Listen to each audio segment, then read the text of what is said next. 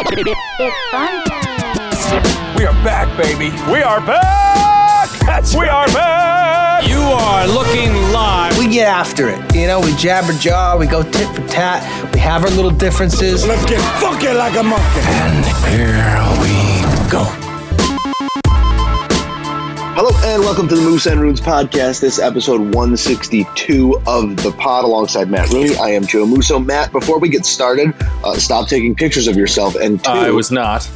Did you hit the record button this week? I did hit the first. Okay, let's stop. I hit the record button the entire time. That's why we had 30 minutes of unaired stuff because it was recording.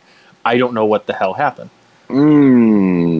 We were, I mean, you saw where the podcast ended. I think we were right about to get into Cam Newton's. I mean, I can send you the recording if you want, Joe. It's a 50-minute recording. If you want, I can take a picture of that and show you the 50-minute recording. I'm just distancing myself from all fault in last week's mishap. There can be nothing. I mean, I'm the one who, you know, I do all the work with the editing and, you know, the recording. Oh, no, you're going to. You set an alarm. You set an alarm. You're going to make this gaffe. You set an alarm. You set an alarm. Answer a phone call, and you just kind of talk for an hour, and then it's hey, yeah. I'll hit the retweet button. That's for all. Me though, is. You know, I got to wake up. I got to get the computer ready. I got to fire it up, make sure it's charged. I got to hit record. I got to do some editing. You know, and it, through 162, Joe, a Major League Baseball season full of podcasts. I think we're about 162. I think we've had to re-record once, and then we've had one time where, yeah, we lost half an episode, and I don't know why. That's just going to happen until someone wants to sponsor us and put us in a studio. Then it won't happen. No, it still could happen. Just keep the talent happy. One, and two, to your credit, you do a fantastic job editing and making sure things go off seamlessly. We do apologize for the mishap last week with the recording. Sometimes the technology doesn't work, like Matt said. We're kind of slapping things together with double-sided tape here every week. But luckily, it ended at a good time last week. We had like a natural kind of. We had a clean out. To be fair. But we do have plenty to get to this week. We are, you know, not going to backpedal and hit what was omitted last week. We will get to some mailbags that were addressed last week, but we're going to get to them today. But a lot going on in the world of sports right now, Matt. Opening day, a day away at the time of recording this for baseball. We get actual live MLB innings on Thursday.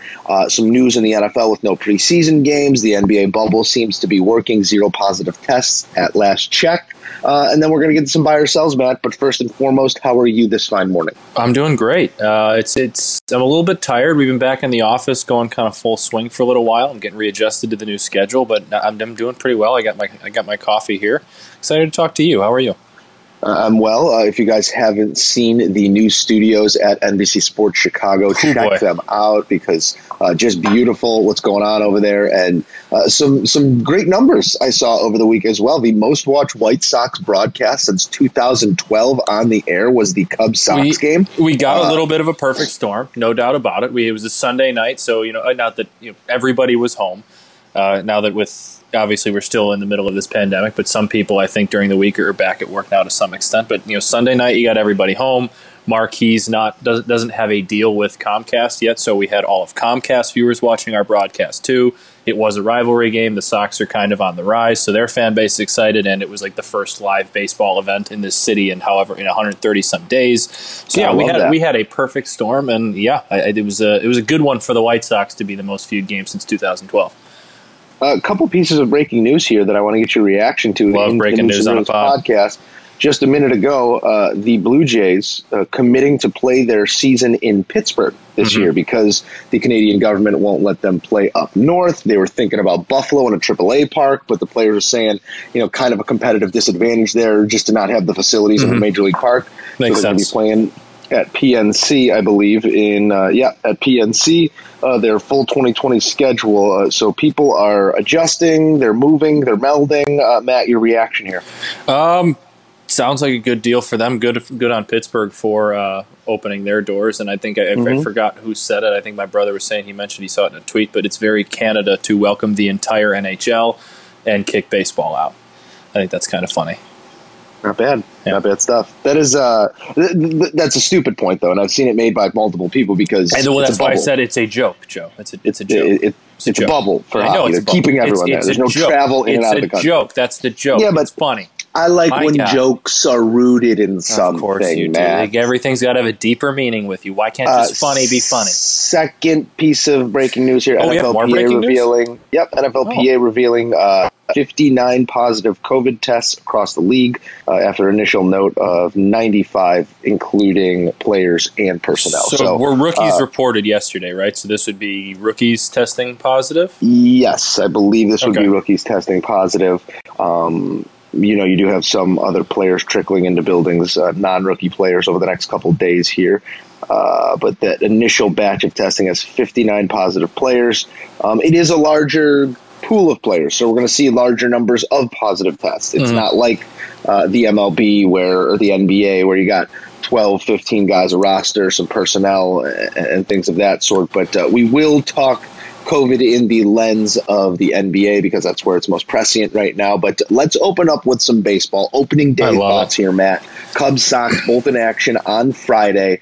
We got a little taste, as you said, wet the beak there on NBC Sports Chicago between the Cubs and the Sox. It was all White Sox. A little comeback in that second game by the Cubbies. But I want to get your thoughts here. Opening day, we're going to go each side of town here, starting on, let's say, the South Side, because you are admittedly a White Sox fan. As are you.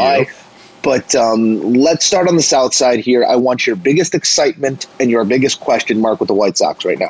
I mean, I think the biggest excitement has to be what we saw from the starting line or from the lineup. I mean, you looked at it on paper this offseason, and I think all of us were. You thought it was going to be exciting. You thought it was going to be fun. We thought it was going to be a good lineup. Didn't know how it was going to be kind of melded together. You can kind of, making the joke, you can throw names against the wall and every lineup kind of makes sense. Now that we kind of saw in those first two games, and again, I'm not, obviously it was fun to beat up, on the Cubs in exhibition games, but you can't be getting too excited over, exhibition games. They're just that. People are kind of toying with things. But that said, what we saw from especially Tim Anderson out of the leadoff spot, who obviously had a great year last year, but the book on him is always he's a little bit over-aggressive. He's always trying. He's swinging. He's chasing all the time. I saw multiple at-bats, especially in that first one he had against Kyle Hendricks on the first game where he was taking I think he took the first four pitches, drew it out into an 8-pitch bat, ended up getting out, but he was taking it was a professional at-bat against a professional pitcher. And I think from what we saw is an entire lineup for the most part of professional hitters who are going to be willing to take pitches and milk, more and more pitches out of pitchers, which we haven't seen from the White Sox in a really long time. So obviously what I'm excited about is the professional line, not just the talented lineup. It's a professional lineup. That's a really great point, Matt, is that there's no easy out 1 through 9 on this White Sox team, and that's not always the case across the league. You're going to get through the back end of a lineup, and those 8-9 spots, a pitcher might not have to lock in as much. But I mean, 8-9 right now. What are we looking at with where this lineup projects? Leury Garcia. You're going to have Leury Garcia, who is not a great hitter by any means, but a professional hitter, guy who hit around 270 last year. Or you're going to have Nomar Mazara possibly, who's a 20-home run guy, or Nick Madrigal, who struck out all of 3 times in AAA last year.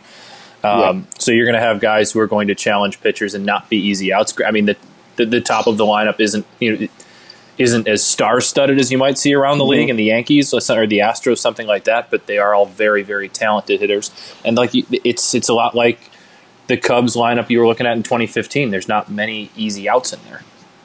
My biggest excitement, and it is almost an allusion back to that Cubs lineup as well, is that it is a fun team. It is a group of guys that you can buy into. Like, it seems like they're having fun, led by Tim Anderson. It was awesome to have him mic'd up those couple nights and just hear him talking baseball, hear him John a little bit. It's a group of guys that you can buy into, which hasn't been the case on the South Side in a very long time. Obviously, these last couple of years, we've seen the pieces come together with some of the young talent and through transactions, but now seeing them all on the field together, it feels like it's a group of guys we can get behind, support, start coming up with nicknames for, like all the things that go into like falling in love with a team. They have all those pieces in place right now. Now we're going to have to fall in love real quick with this 60-game sprint we have here, but looking forward to even just further seasons. It's such a fun group. You mentioned the 60-game sprint. Obviously, we've talked about that on the podcast. I'm excited about it for this team because this is a team that I think if you get off to a hot start, I think they are going to be. They're a young team that's going to kind of ride that wave of momentum. Granted, they got a 3-game series with the Twins right off the bat, but they're also a team that doesn't look like they're going to back down to challenges. and they can, if you ride the wave, you know, kind of a momentum, and, you know, baseball is such a momentum type sport. If you can get to, you know, throw a 10-3 run into your season somewhere, like, that's a fourth of the season that you just, you know, you won 10 out of 13 games. Yeah. Like, that's, those runs are a lot more important now than they are. They're still important in a 162 season, but they're that much more important now. And if you can get off to that hot start, and obviously this team in just exhibition games, granted, but they've built some momentum. They saw some of their hard work pay off in, you know, beating up on the Cubs a little bit. They're going to have that momentum. They're going to have that confidence. There's not as many questions going into opening day now that they've done that. Yesterday I was fortunate enough to Christian Yelich, spend some time with Christian Yelich on CBS Sports HQ. Did you ask him about the White Sox? I did not head over to my Twitter, my Instagram, anywhere. You'll be able to find it, or cbssports.com/live. Mm-hmm. Great interview, but the conversation kind of went that direction of how are you preparing mentally for the high stakes of every pitch, every at-bat, every out, every strikeout. Everything is multiplied by 2.7. Your hits are multiplied by 2.7. Your strikeouts are multiplied by 2.7. Outs, wins, home runs. That's the denominator here. That's We're not a math pod, but Joe's doing the math. Well, yeah, if you divide 162 by 60, 2.7 is the variable. The variable that you're going to get. So the stakes are higher, and 2.7 times higher if you want to get mathematical about it. But yes, let's talk concerns here about the White Sox before we get to the Cubs. I'll lead us off here. My concern being the back end of the pitching staff. And, you know, we talked about it a little last week. I don't know what made the pod and what didn't last week, but the absence of Michael Kopech. I'm excited to see Lucas Giolito on opening day. I'm excited to see Dallas Keuchel throw 20 ground balls in a complete game. Man, I know it was a scrimmage, but he looked good against the Cubs. Beyond that, I mean, Ronaldo Lopez, Dylan Cease, I mean, Gio Gonzalez on the back end likely going to really raise some question marks. And, you know, we just framed it. In this sprint, there is not room for your pitcher to go on an 0-3 slump, can't figure it out, can't find it. And I think that this abbreviated spring training 2.0 is really putting pitchers behind the eight ball as is. So if you have veteran pitching, if you have guys who know what it takes to win games, get to the postseason, that sort of thing, a veteran staff, you're going to be in a great situation. We don't necessarily have that right now. Well, luckily for the Sox, I would say that back end is a concern as much as I'm concerned about Dylan Cease, I would say, because I'm somewhat confident in Carlos Rodon's ability to be a 3 or a 4 starter now that they're not relying on him to be a 1 or a 2. I think from what now, Cease didn't throw in any of the exhibitions with the Cubs. We did see him throw in one scrimmage against, you know, an inter-squad game against the Sox, and he looked electric. But we saw last year he has the talent and potential. But if you can't put that command together, I'm with you. I'm concerned about that as well. But I think my concern falls kind of just on him, because I think between Gio Gonzalez and Reynaldo Lopez, you'll be able to find your 5th starter. A guy who can go. I mean, Gio Gonzalez, he's not going to be great, but he's a guy who, no matter where he's been, his career in let's see here, 332 games pitched. He's got a 3.60 ERA. I mean, he's fine. He's not going to be great. He's not going to set the world on fire, but he's capable of being, like we talked about with their lineup, at the bottom of the lineup, at the bottom of the rotation. He's still a professional pitcher. It's not like they're tossing Dylan Covey out there. My biggest concern with this team was actually one of their strengths last year, the bullpen. Just because I like Alex Colomé, I think he's a pretty good pitcher. But last year, you know, the fancy stats kind of had that as a possible outlier, possible him getting a little bit lucky. And while I think he's very skilled, I'm worried that in a short season that luck might flip a little bit. And the Sox had a lot of, I don't want to say quite one-year wonders, but they had a few guys who had their best seasons last year out of that bullpen, namely Aaron Bummer. Until I see those guys do it multiple years, I'm going to be worried that, you know, it's always a one-year wonder type thing. So that's for me. I'm glad they added Steve Cishek, because we know what he is. We know what he can give you out of a bullpen. He's been doing it for however many years with the Mariners and the Cubs. But with the back end of that bullpen, guys like Colomé, Bummer kind of having career years last year, I'm hoping they can keep it. I won't be convinced that they will fully until I see them do it again. Yeah, it's a good point, and I think that spotting run support to these starters, to this bullpen, is so important. Like not calling the dogs off when you hang 3 runs in the first 2 innings. Like this lineup needs to pour it on to allow the staff those growing pains, you know? I agree. But let's take things to the north side here. The Cubs, I don't know. It feels a little different this year. It doesn't boast the promise or excitement of the last half decade or even longer than that. I don't know if it's somewhat intertwined into this shift of where do I watch the Cubs. I don't know if it's somewhat intertwined into this, you know, the window is closing and our veterans are getting older and the youth isn't necessarily there because it was traded across town. I don't know where it's rooted, and I don't know if it's because I'm, you know, arm's length from the city right now as I have been for the last few years, but it does not feel like there's the same excitement or promise around Cubs baseball right now. There is not. I mean, they're the Cubs. There's still always going to be a buzz around them, and they're still, you know, a team that's been to the playoffs, however, four of the last 5 years, and last year was obviously there to the final day. They still have Chris Bryant, Anthony Rizzo, Javi Baez, all that. But there's much more of a feeling of concern, wondering, you know, if this is getting towards the end than there was, you know, 2-3 years ago when they were coming off those wins. There's not the blanket projections, the Cubs are going to win the division this year, the Cubs are going to win the NL like they're having. There isn't that. There's much more of a feel of concern than there is buzz, though the Cubs will always kind of have that buzz around them because in terms of baseball, this is a Cubs town. Everybody, I mean, everyone will agree with that. So give me your biggest buzz. What's the biggest excitement on the north side? I mean, Javi Baez is always going to be that. I mean, he's a perennial MVP candidate, and no matter what he does, even as a Sox fan, I'm excited to have fun watching him play baseball. I think the biggest buzz is getting Kyle Schwarber as a pretty much full-time DH. That's going to be a huge strength for them. Anthony Rizzo was on Cap's show yesterday talking about how much of a lift that is to their lineup, how much deeper that makes their lineup, and I think that's going to be a huge help for them. So that for me, I think is the biggest strength. The biggest thing to be excited for is how much that extends their lineup, because I think if there's any team in the NL that benefits from the DH, I think it's the Cubs, because you saw in the last few years moving outfielders in and out of the lineup on a daily basis because they didn't have a spot for everybody. Yeah. I'm going to kind of pair the two here, and my biggest excitement and biggest concern are the same thing. There you go. And it's seeing what the hell David Ross is as a manager. Mm-hmm. I'm very excited to see that, but I am concerned to see that because it feels like a decade ago that they hired the guy, and we haven't seen him manage a ball game yet. And I think there was a lot of side-eyeing going on when the announcement was made that he'd be the next manager of the Chicago Cubs, especially when you look at it through the lens of the other names that were bouncing around for that job. So I'm excited. I think it's going to be awesome to see a young, relatively speaking, manager, a guy who just got it done a couple of years ago on the player side of things, who shared the field with these players and now will try and manage them.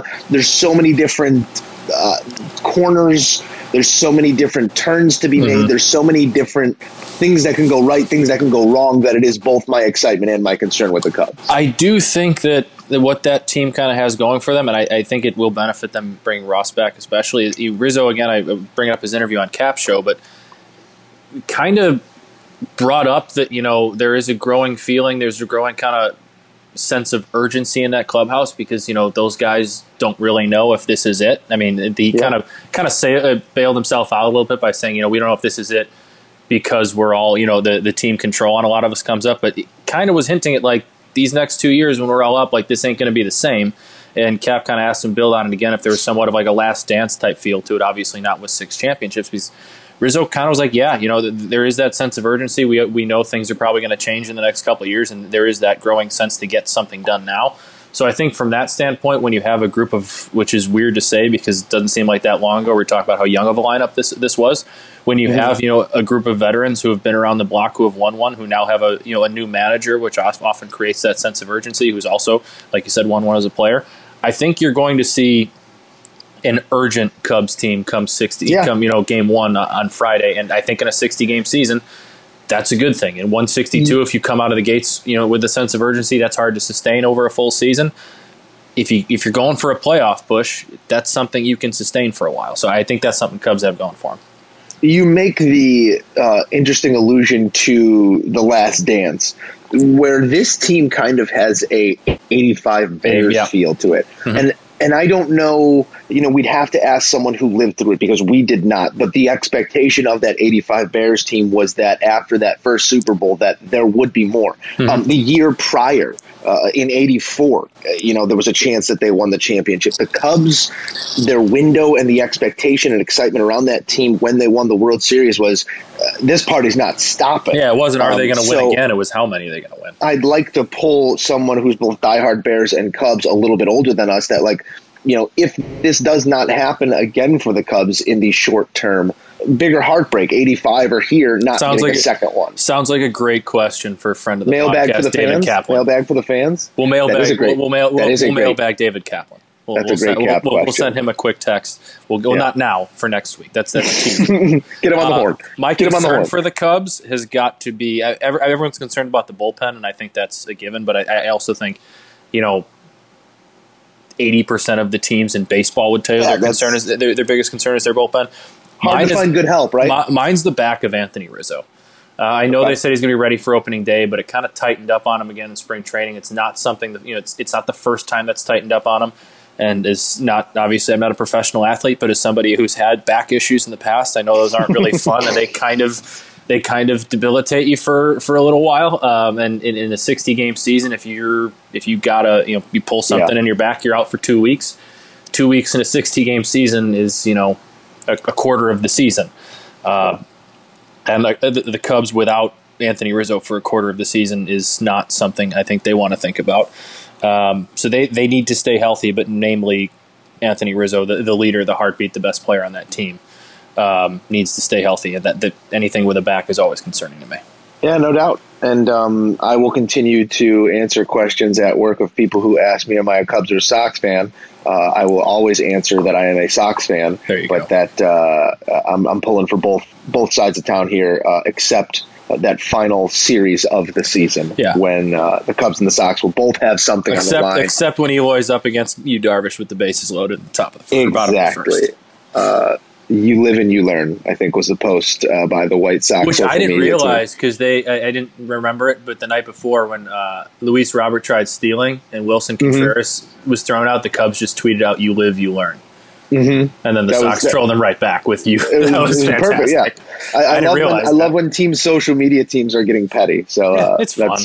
I'm here for it. 100%. But we got to roll on here. Plenty of other sports to get to, Matt. Let's go NFL right now, because the big news over this last week and actually the last 24, 48 hours is the NFLPA and the owners agreeing to 0 preseason games in 2020 amongst a myriad of other things. On Sunday, we saw a big social media push from some of the biggest names in the game, tweeting out that they want to play, but so much needs to be figured out. And in the most surprising development that I've ever seen in NFL negotiations, these two sides came to the table and got stuff done. Like, quickly. They just sat down and got stuff done. They didn't shuffle their feet. I think they are shuffling their feet on some of the minutiae, but the big things were tended to. There's going to be daily COVID testing for the first 2 weeks, and if they don't hit a certain threshold, there's 5% threshold. 5% threshold. If they don't keep it under that, they will continue daily COVID testing, which is important. I mean, there's a lot of people, there's a lot of contact, there's a lot going on where these guys need to get it to the 0 number that the NBA is seeing and try and maintain that 0 number. That's obviously the goal here. So there's going to be daily COVID-19 testing, but most importantly, I think most notably, maybe not most importantly, but most notably, there's no NFL preseason this year. What are your initial feelings here? Because while I'm someone who struggles to get pumped up for preseason, it does feel like we're going to have a lot of bad football weeks 1 through 4. Selfishly, I'm excited for that reason because, there's one of the biggest excitements of the year is like the anticipation for the kickoff of that first preseason game because football's finally back. And then it kicks off and you see, your team, Mitch come around and turn around and hand the ball off 4 times and then it's over. Like, yeah. It's such a buildup for a huge lifetime. Like, oh, wait, I have 4 weeks of not caring about this stuff. So selfishly, I'm excited the first football we're going to see is going to be meaningful football. But realistically, I think this hurts the most the, fringe roster guys, the guys who are fighting for a spot, the 63rd guy on a roster who has a chance to bump up a few spots and win a few spots by what he does in a preseason game. I know the Bears... The big story with last year with the Bears was starters didn't play in the preseason game and they came out rusty. I don't think you could have started Mitch in that offense all four preseason games fully, I think you still would have seen the same offense, and I think now everybody's on a level playing field. I also think training camp reps, as many as they're going to get against their defense, are as valuable as anything they can get in, you know, in front of a live, you know, quote unquote live preseason defense. So I don't really think it's going to, especially with all the teams going through this, I don't really think it's going to make that big of a difference for the players. And quite honestly, if it was going to make that big of a difference for the players, I don't think they would have agreed and pitched none. I think they would have tried to get one in. They were pushing for none. Players wanted which I don't think. For the guys, wouldn't have done that. I don't think for the ones. Yeah. I don't think for the ones, those reps, the guys who have been there. I mean, maybe the rookies a little bit too. I don't think it matters all that much. I think you get even more out of the training camp live practices than you do out of the preseason. To your point that it's unfortunate for the back end of the roster guys, it is. But at the same time, there's only a couple hard decisions being made at each position grouping. Like we know who's going to be on the roster. Yeah, for the most part. Coaches know, personnel know. They have to make a couple hard decisions. Did they bump it up from 53 this year? I think this is the year it goes to 56. 56. It's like 56. That's why, 50, that's why I was avoiding saying the number. Gotcha. But, rosters are going to be expanded in order to be able to supplement these positive tests when you have to get guys out of there. Mm-hmm. So at the same time, opportunities are going to come about for these guys who maybe would have been those last one or two out. Mm-hmm. Like it's always been stay by the phone for those guys. And it will be again this year, just for a different reason. I feel for the college players who were, you know, trying to shoehorn their way into a special teams gig and will never get that opportunity to show, you know, that I can get downfield, that I'm not just a wide receiver. I can go be productive in special teams. That guy might not get his opportunity, but at the same time, that guy is usually out of the league next year because there's another that guy next year. Yeah. So my heart's not broken. Like you said, it's hard to get into preseason football. Usually it's just that like taste to let you know that football's almost there. We're going to know that football's almost here because we're going to be dying for it by the time we do kick on September 12th or whatever. Or no, September 13th, the first Sunday. So that Thursday would be the 10th, 9th, whatever it is. Yeah. By the time we get there, we're going to know it's time for football. So we don't need any indicators. I think that it's most important that these two sides are actively negotiating in a positive manner because there is a CBA coming up here and a lot of the ends have already been, you know, tied up on the CBA, but there are going to be certain things to figure out. And, you know, the salary cap number, they got to figure out where they're putting these losses, whether it's all next year, taking $40 million hits or spreading it out over the next decade. There's a lot of things to figure out. The NFLPA and the owners are showing that they have the capability to do so. Yeah, that's the encouraging part from all this after coming off a, you know, negotiation from baseball that, you know, made you want to never watch the game again. We have two sides that are more than willing to get together and talk to each other and, you know, sacrifice, come to agreements on things, meet in the middle. All that one last thing here on the no preseason games. I also think that it is another case study in my hypothesis of good air, bad air. We are going to see where the good air is and where the bad air is, because all that this does is amplify the good teams that are prepared and the bad teams that are not. That's all it does. I thought you were talking about like air, like Denver altitude. No. Good air, bad air, as in there's good air in some buildings and bad air in some buildings. I bring it up all the time on the podcast. I know, I'm joking. We are going to see the Patriots succeed this year because they succeed in the face of whatever. We are going to see the Bengals struggle this year and the Browns perhaps struggle this year despite their depth of talent because there's just bad air in that building and there's not a winning way. We're going to see them struggle because they don't have those four preseason games to, you know, decipher their helmet from their shoulder pads. That's going to take place weeks 1 through 4. Whereas the preparedness of places like New England and like Dallas and like these other places where there are strong foundations, you're going to see things work pretty seamlessly there. Now, Dallas might not be a good example because you do have a first-year head coach, at least a first year in that place, Mike McCarthy coming in and having to implement a system without preseason games, without knowing his personnel. So I think that puts them at a little bit of a deficit as well. The idea of competitive equity or equality here, it's a fallacy. Like you even mentioned, you know, the air in Denver from a actual like barometric pressure standpoint. Everyone's playing with a different hand, and it's going to be interesting to see who can play their hand the best without preseason football. Well, all I know is that this is going to make for a very interesting NFL season preview show, because I think because of that, we're going to have some very interesting picks.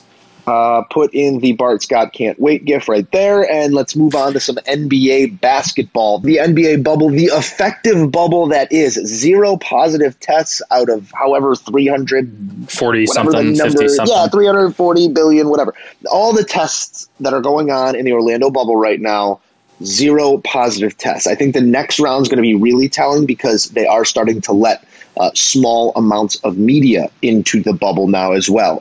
It was just like a select, like 5 people were there, like Chris Hayes from Yahoo Sports. I think Rachel Nichols was in there. Taylor Rooks, Rachel Nichols. But I think that they're going to open that up now to a couple more reporters. So as you let in outsiders into the bubble, I know they're being tested, but you are letting different variables in. Not the direction I'm going here. I want to go the direction of the positivity that the bubble format is working for the NBA. It's so encouraging to think that July 30th, hopefully, we have 0 positive tests, full rosters, and we're going to get a champion in some way, shape, or form. It's going to feel like a just champion to me, because all of these guys being out there, I mean, the only team that really took a hit is the Brooklyn Nets, and I didn't expect much out of them anyway. Yeah. The Lakers are going to be full strength. The Clippers are going to be full strength. The Bucks are going to be full strength. Maybe Bledsoe might be an issue. I think he tested positive a couple days ago, but he could be back by opening tip. So I was worried that you were going to get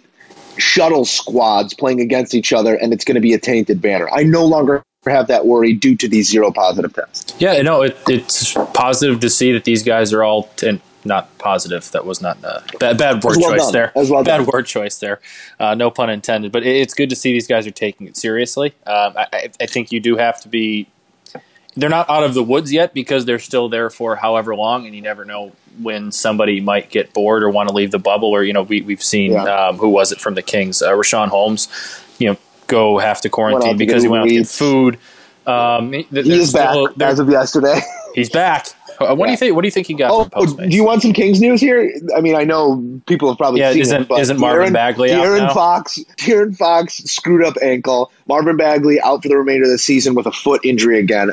I think Kings fans, while they support their guys, I think they're starting to worry and wear thin about the durability of Marvin Bagley, because for all that he's shown, it's from like his fourth big injury, right?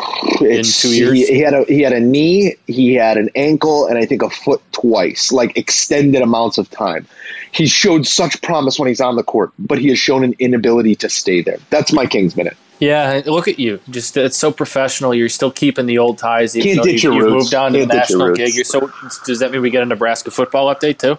Yes, J.D. Spielman transferring to TCU. Big loss for the top target a year ago. Wow. That's all I got. That's your Joe's flashback minute. J.D. Spielman, also son of Rick Spielman, general manager of the Minnesota Vikings. So you have to think that there's a route to the decision. J.D. wanted to be closer to some of his loved ones, but I think that he believes maybe TCU offers him a better opportunity for exposure to maybe get drafted a little bit higher. Okay, let's keep going back then. How about an Illinois Wesleyan basketball minute? You got one of those? Illinois Wesleyan basketball, CCIW conference schedule, still up in the air. Okay, there you go. Joe's keeping ties. Breaking news, CCIW schedule still up in the air. I don't know what the IHSA is doing. Still has the best wide receivers coach in the game. Still got the best wideouts coach in the game. St. Giles basketball. That's as far back as we go. I don't know. There you go. Nailed it. That's perfect. You just very professional. Youth League will not play this year. No, I'm kidding. I don't remember what we were talking about. We were talking about NBA bubble. A little bit of Sacramento Kings. Just the promise of keeping guys healthy and keeping them out there on the court. Yeah, I think this is, like you said, this is the next test if they're welcoming more people into the bubble. But they're not out of the woods until they're out of the woods and they've crowned a champion, I guess is what I'm saying. It's great to see this, but you got to, keep seeing that number right at 0, or else there's always going to be a threat to, like you said, kind of turn it into a taxi squad, because we've seen how quickly this spreads. And if one guy makes the mistake going out of the bubble, contracts it, and you have no idea how quickly you can pass it. So hopefully they continue taking this as seriously as they have so far, and we can get some legitimate NBA playoff basketball. I think the biggest question at hand here is going to be how they handle the audio from a basketball level, because I think basketball amongst any other sport, is where you get the most trash talk. And it might not be the most PG-13 trash talk. They're talking about running it on a 10-second tape delay, but you're just going to get swaths of... I think you're forgetting about the NHL, and there's a lot of trash talk there too, but a lot more rated R language. They've already announced they're going to be running it on a 5-second tape delay. But the NHL... It happens between whistles. NBA happens... NBA happens when it's happening. And if NHL, if they're jawing during the game, there is the sound of skates and sticks. NBA basketball's pretty quiet. Squeaking. Sneakers squeaking and ball dribbling isn't that loud. I just think arena, that it gets louder. They're going to need to put like a music bed in there. They would also be wise to run it on a tape delay. Yeah, but I want to hear it. I think that it'd be amazing if the NBA – released like instead of League Pass, like they shifted League Pass to like League Pass rated R, to where the game's airing on After its normal dark. Channel. Game's airing on its normal channel, but then on League Pass rated R, we get to hear these guys full on jawing in real time. I think it'd be amazing. That would be a nice adjustment for League Pass, and still have a reason for people to buy it.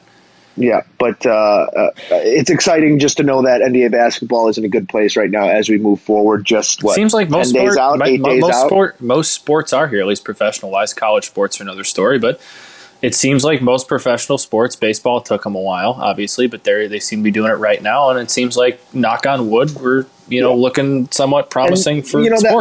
That was my sentiment weeks ago, is that I really see a path to pro sports. I don't see one to collegiate sports. We're not going to get into that. We're not. But we're seeing more and more leagues.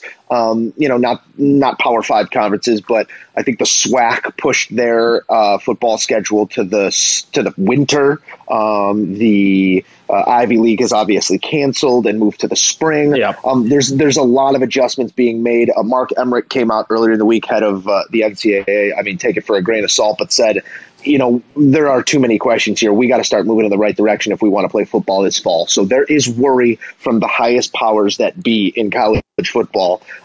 It's unfortunate. It's unprecedented, but we will cross that bridge when we get there, like you said. Let's talk cry about over milk that has yet to be spilled.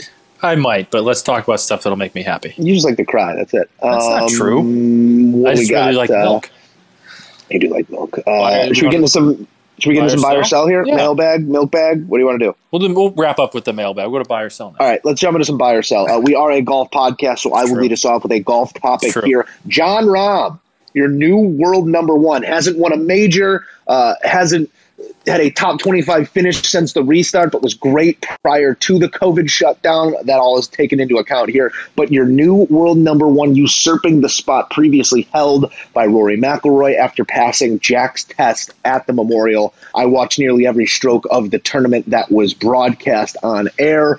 Wow. It was... You weren't kidding when you said they were going to bake out the greens, Joe. It was such a major test, and the fact that Jon Rahm at one point had it at 12 under was mind-boggling. He had an 8-stroke lead at one point. We could talk about everything that happened on the back nine there, him giving some strokes back, and then the 2-stroke penalty, whatever. But I want to get your take here. Buy or sell, Jon Rahm is the world number one at season's end. So once we wrap things up after the Masters, Jon Rahm is still world number one. Buy or sell? I'm going to sell that. I just nothing against Jon Rahm. I think he's playing very well, but I think, like we've talked about, this group of top end golfers now, I think there's a lot of streakiness and there's a lot of reshuffling at the top.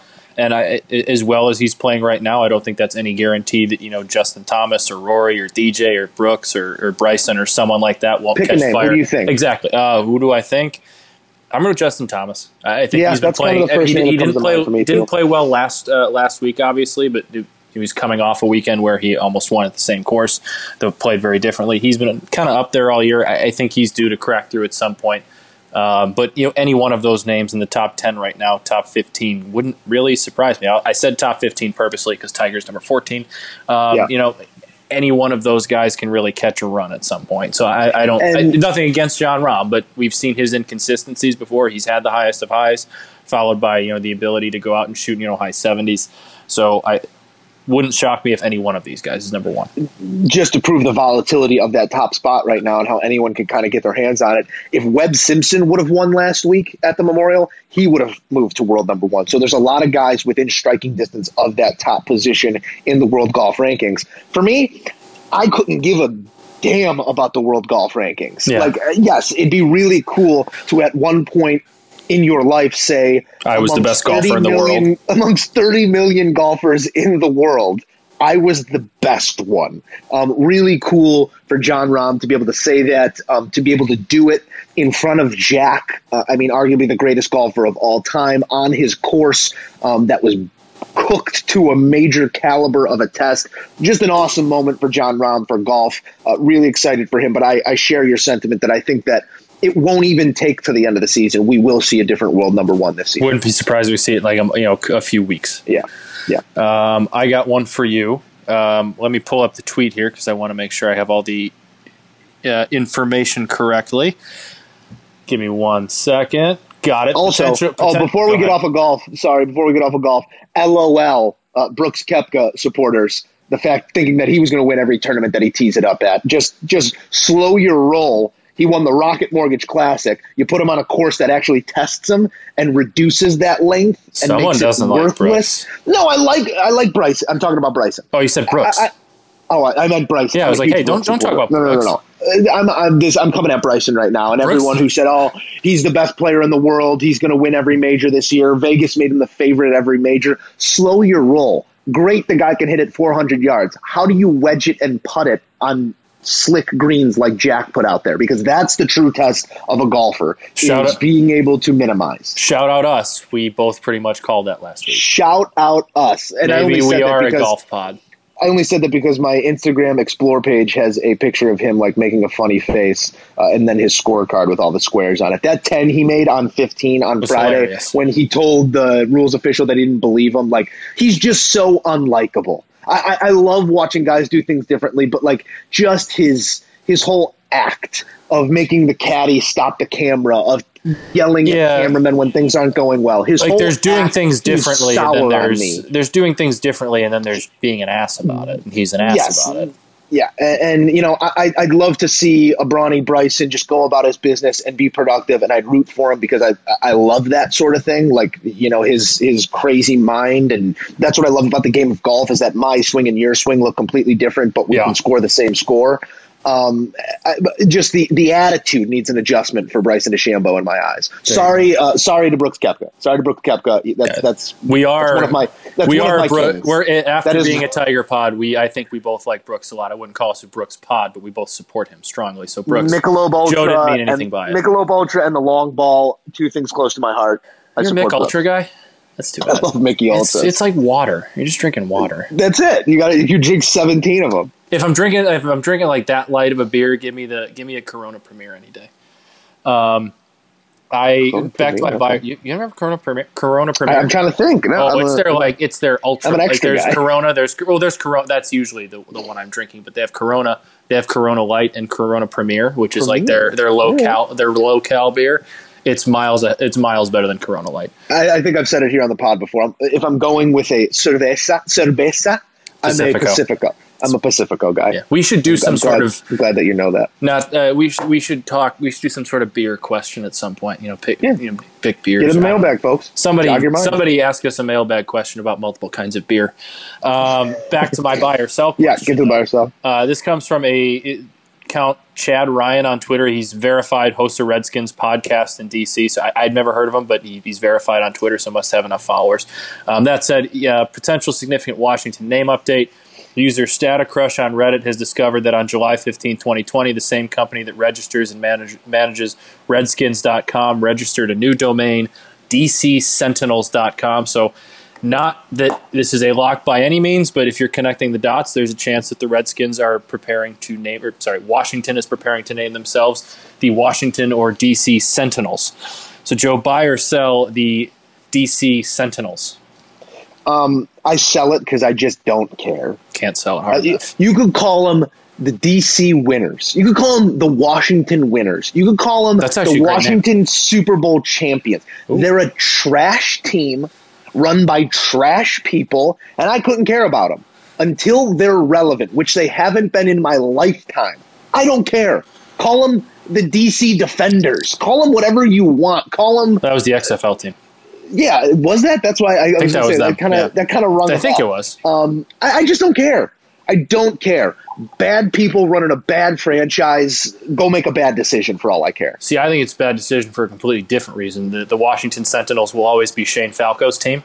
And if you bring that name back, there's going to be a quarterback controversy right away. Also true. And put Keanu in the center for all I care. I will back the DC Sentinels if they sign Keanu Reeves as a backup quarterback with a chance to win the job in camp. Then I will back them. From what it sounds like is Ron Rivera's belief in Dwayne Haskins, there might be a quarterback controversy between Dwayne and Shane Falco. Could be. I think he might bring in Keanu. So, I mean, it's always going to be tough in that organization with that owner and that culture. Like you said, that building's the definition of bad air. But it's tough because they brought in a head coach that like is the opposite of that, I feel like. Granted, he never won a Super Bowl with Carolina, but seemed like an organization, at least the locker room. Man of morals. I know they had their ownership issues, but at least what he brought to the locker room was a good culture, discipline, all that type of stuff, everything you want out of a head coach. And it's really interesting to see the clashing of awful owner, awful leadership, and fantastic, pro type head coach. It is It's weird. I'm rooting for him, but I don't like the team, but I'm rooting for him because I like him. It's weird. Bring in Shane Falco. Also, Keanu Reeves would have to change his name to Shane Falco. Scabs. Bring in the scabs. That's it. Matt, buy or sell? Hawks can get out of the first round without Corey Crawford. I need Matt's Hockey Minute here. Give us a little update on the Blackhawks. Still unsure of whether or not Corey Crawford's going to be ready to go for this play-in. I just don't know what the Hawks are without him. I really think that the champion in the NHL is going to be crowned, as it often is, but even more so magnified here by goalie play. And if we don't have our guy, how good can we be? Buy or sell? Blackhawks can get out of this first round with Edmonton without Corey Crawford. Man, it's tough to ever fully sell against, granted Jonathan Taves is now unfit to play. I don't think that's going to be a long-term thing, but he wasn't in practice the last 2 days. It's tough to ever fully bet against Patrick Kane, Jonathan Taves, Duncan Keith come playoff time. That said, without Corey Crawford, it's going to be really, really hard. It's almost like an incomplete answer for me because I haven't seen Malcolm Subban play in a minute of hockey. I know he had a few starts, some time in Vegas. I didn't watch any of those games. He did not start. I want to say he came in for like a couple minutes one time when Crawford got, he took a shot to the head and had to leave for 4 minutes for concussion protocol, then came right back. Yes. But I haven't seen the guy play hockey. I don't really know, but it's hard to see them beating the Oilers with granted, they've gotten some help back on the blue line with some guys getting healthy, namely Calvin DeHaan. It's hard to see them winning without Corey Crawford being there to bail out that shaky defense. Yeah. I take all Blackhawks words that come out of your mouth as scripture, so I have nothing to add to the matter. Let's hope he's back. Let's hope he's healthy, and we see a good series. Stan Bowman said yesterday, I was talking to you before the podcast, they're hoping he's going to travel with the team. That doesn't necessarily mean he's going to be available in the first series. Doesn't mean he's not either, but it means if he's traveling with the team, I think they can only bring three goalies, or maybe they can bring a fourth. Hockey just gets away with so much. They're banking on him being back.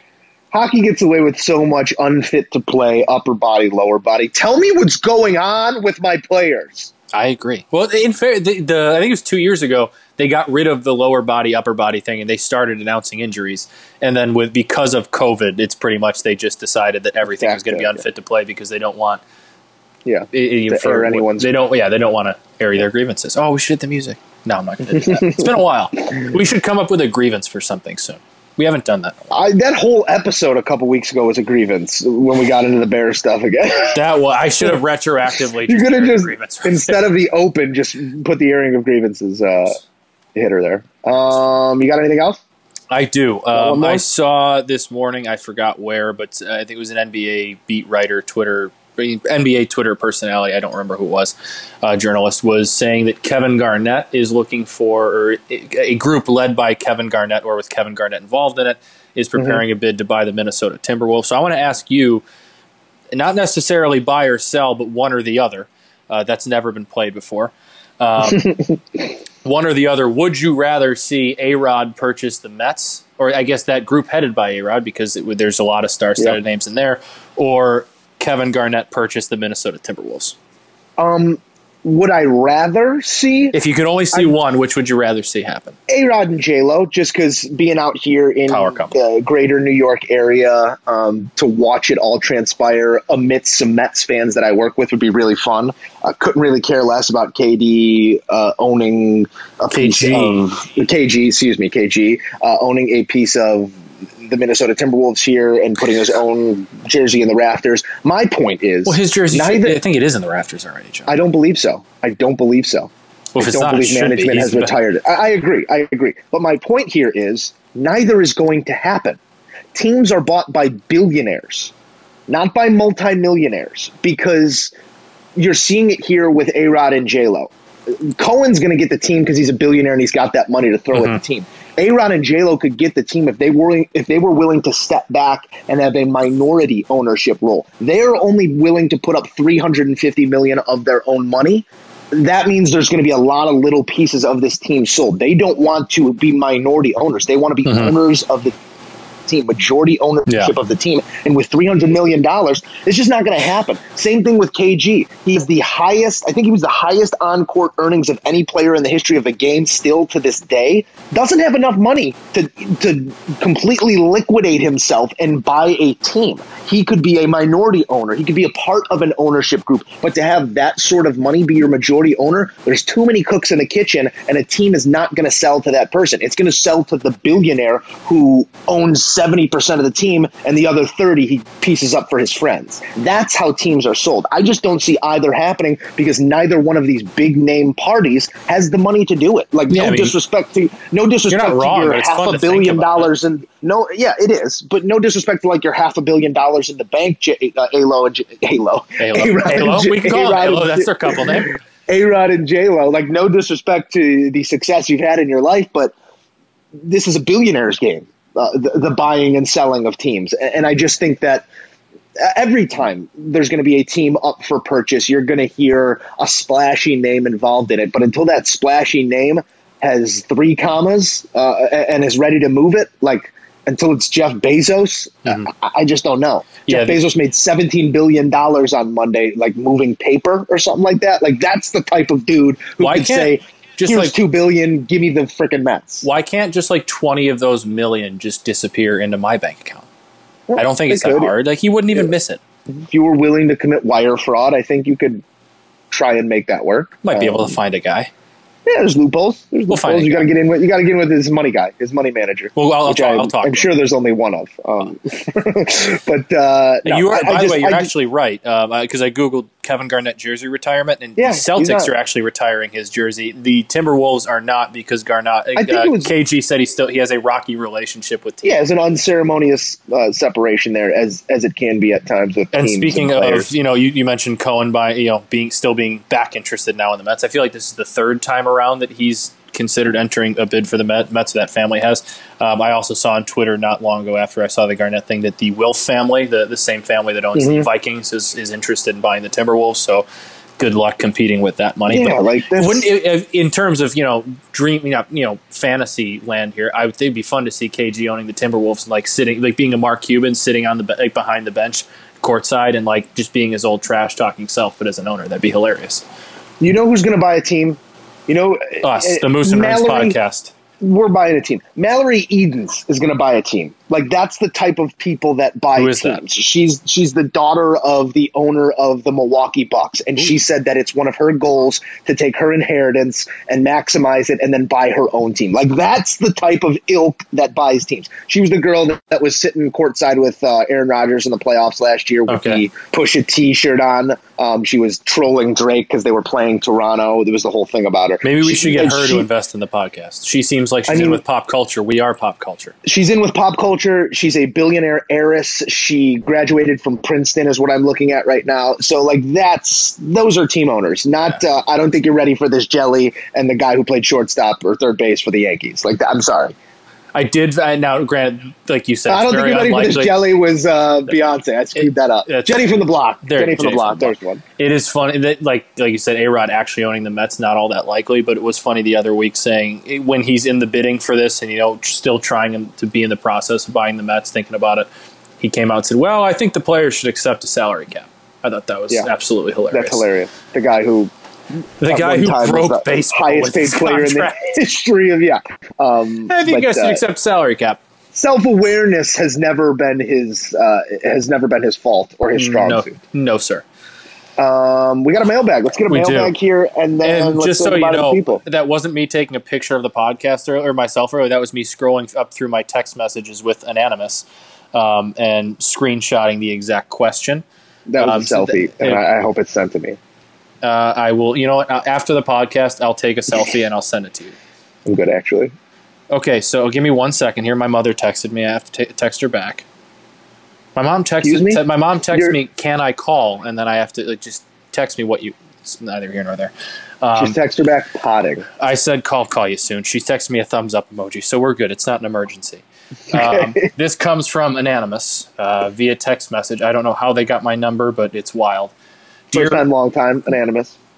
Dear Moose and Runes, my girlfriend has recently taken an interest in golf this summer, and it's been a lot of fun taking her to the range and swinging a couple 9-hole rounds. Now that she's pretty good at hitting the ball down the fairway and has limited her swings and misses to only one or so per round, it's not as long of a day to get a 9, but she's gaining more interest. She's been suggesting that we golf in the usual tee times. I golf with the boys, and decisions are needing to be made. Any advice at how to handle the balance of playing with the girlfriend and playing with the boys? Your thoughts? It's not a balance. It's not a balance whatsoever. It's an excuse to play more golf. What you need to do here is you're not sacrificing rounds with the boys for rounds with a significant other. You've been given a gift here. You have to make it clear that on Thursdays, we golf together, babe. Mm-hmm. Thursdays is our day. Saturdays, me and the boys are going to go out and play the big track or go spend $200 to play the course that I've really been lusting over in Wisconsin. Mm-hmm. We're going to go learn the game at Joe Louis. We're going to go learn the game at White Pines. We're going to go learn the game wherever. We're going to have a great time together, and this is a moment where we can share something that we now both love, babe. Mm-hmm. But I still got to go play with the boys on Saturdays. This isn't a one or the other. This is an opportunity to play more golf. Yeah, I think it allows you to add, like you said, one, it gives you more balance, two, or it gives you more golf. It allows you to kind of add that balance, and if you show that you're making the effort to go out with her, but also you got a tea time with the boys at this time, that should be fine. As long as you're making the effort on one end, I think that helps, your ability to play golf with your friends as well. Also, I think this actually adds to your vacation options. A lot of times, sometimes when you go on vacation, you got to be lucky to sneak in some golf. But if you have a girlfriend who wants to go play 18, who wants to go play golf, the course, if you're down, in Florida for a couple days or wherever, and you want to go check out one of the tracks, bring your clubs. You got someone who can bring their clubs also and go with you instead of you feeling like you got to go hurry, sneak through, sneak in a 3-hour round. Yeah, we got to check out Diamante, Tiger's new place just up the road. There you go. It's a whole. This adds to your vacation. This adds to your ability to golf on vacation. So while on the surface, it seems like you kind of have to balance things. I think when you really get into it and once you start making those, like you said, couple golf days, you're going to add you're just adding to your ability to play more golf. Joe and Debbie Musso are the perfect case study for this. Both of them love the game of golf. They both play their own. Deb plays on Wednesdays with her girls. Joe plays on Sunday with his boys. And then probably once every 2 weeks, they get out there together and have a great time. They play all the tracks in Chicago. They both love the game. They both love each other. It's something to do also, as you gracefully age into your 60s. It would help if your girlfriend found, 1 to 3 other girls that also like to play golf. True. So like you said, true. Add that, she has. You're not the only one she's playing. Yeah, you have your day, she has hers, and then you have your together day. That's 3 times in 10 days if you want to do it. It would also help if your girlfriend, wife, significant other could hit the ball straight off her nose 200 yards with her driver, like Debbie Musso does, and keep it on the fairway. She's a fairway finder, that Deb. She's a fairway. She's hitting a 200 down the middle. When she gets into one, she can get it out to 200. I'd say she's probably more on average 150 to 175. But then when she gets a hold of one, Yeah, but like she doesn't. There's not that big a drop off when she has like an 8-iron in her hand either. Like she, like everything goes 100 yards for my. I would love to one most day. Importantly, be the most importantly when you're playing, when you're home playing with Joe Senior. I would love to be number 4 because Joe's spray chart is a little bit wider. Oh yeah, Deb keeps it right down the middle. So if I'm picking a cart to ride in, it's me and Deb because we know where her ball is. We might have to do a little searching for Big Joe's. Me and Joe Senior know how to find other fairways, so I think we'd be a pretty good cart. You. Good luck. I think we'd be a pretty good cart together. You'll be here. Just drop one. Come on. What are we looking for? Yeah, just drop one right there. We'll call it two. It's fine. we knew it was over here. if this was my favorite is my brother Mike. If this were a pro tournament, that would have been found. So you're fine. Just throw one down. Yes, and if it was a pro tournament, Mike probably would have shot 65 like he did the other day at Lawsuit. What? Sniffing the course record. Tim and Mike have been doing matches pretty much like all the last few Saturdays, and Mike's been spotting Tim. I think it's like 13 shots a hole, so they play all the par threes even and 18. 13 shots a hole. 13 shots a round. Yes, or no, a round. Okay, a round. Okay. So they're playing all the par threes even, and they're playing 18 even. Fair enough. And Tim played Saturday. Tim played well. Tim shot an 85 and was done by the 15th green. Was cooked. He was done. He was eliminated by the 15th green. Well, hopefully next summer we can get some state AMs back up and running, and we can get Matt Rooney on the bag for an Illinois State AM. I won't lie. Mike was asking me for a look on a couple putts. It was just like old times. Too good. Well, we appreciate the Rooney clan for always being supporters of the Moose and Roons podcast. Matt, you got anything else for the people? No. Let's enjoy opening day tomorrow. All right, that's going to do it for Moose and Roons episode 162, 3, whatever it is. That's going to do it for 162, full baseball season. Episode, yes, that's what it was. What do you think our record was? We play 162 games. I think I'd say we're like a 98 win team. I was going to say we're playoff bound for sure. I was going to say we're division win. Losses, but we're pretty good division. Yeah. I'd say somewhere in the 95 to 98 win range. I think we had a really good year. 162 in the can, but the most important is the next one. So please tune in next week. Send us your mailbag questions at Moose and Rooney. We even gave you Twitter, a topic, beer. Ask us about Moose beer. On air at mrooney23, I believe is there. You go. That here? There you go. mrooney23. Hit any of the handles. Hit any of the text lines. Send us your mailbag questions. We love those. Text it's our lifeline. It's our phone numbers, people. Yeah, it's the text line. We got a text line. Hit the text line. But we appreciate you guys as always. That's it for 162. Much more coming up here. Enjoy opening day. Enjoy NBA down the pike. It's all on the way. Sports are coming back, and we got you covered. For Matt, I'm Joe. We'll talk to you guys next week.